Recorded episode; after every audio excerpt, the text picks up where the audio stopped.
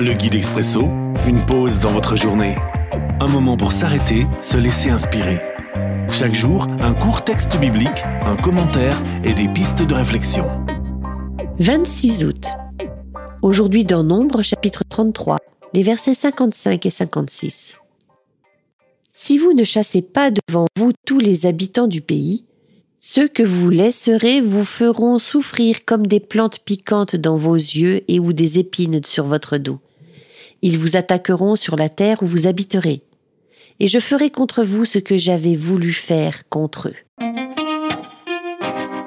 Les mauvais compromis. Une réflexion d'Axel.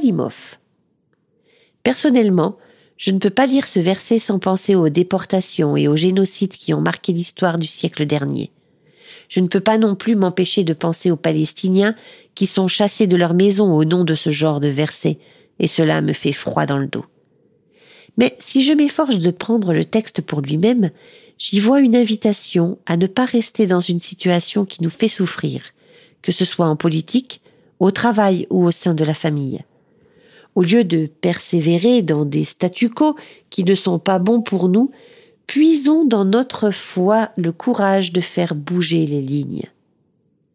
Réflexion. Est-ce qu'il y a des choses auxquelles j'ai dû me résigner dans ma vie? Est-ce que c'est pour une bonne raison? Est-ce que je m'en accommode? L'Expresso, un guide biblique accessible partout et en tout temps. Une offre numérique de la Ligue pour la lecture de la Bible, Radio Air et Radio Omega. À retrouver sur expresso.guide ou sur votre radio.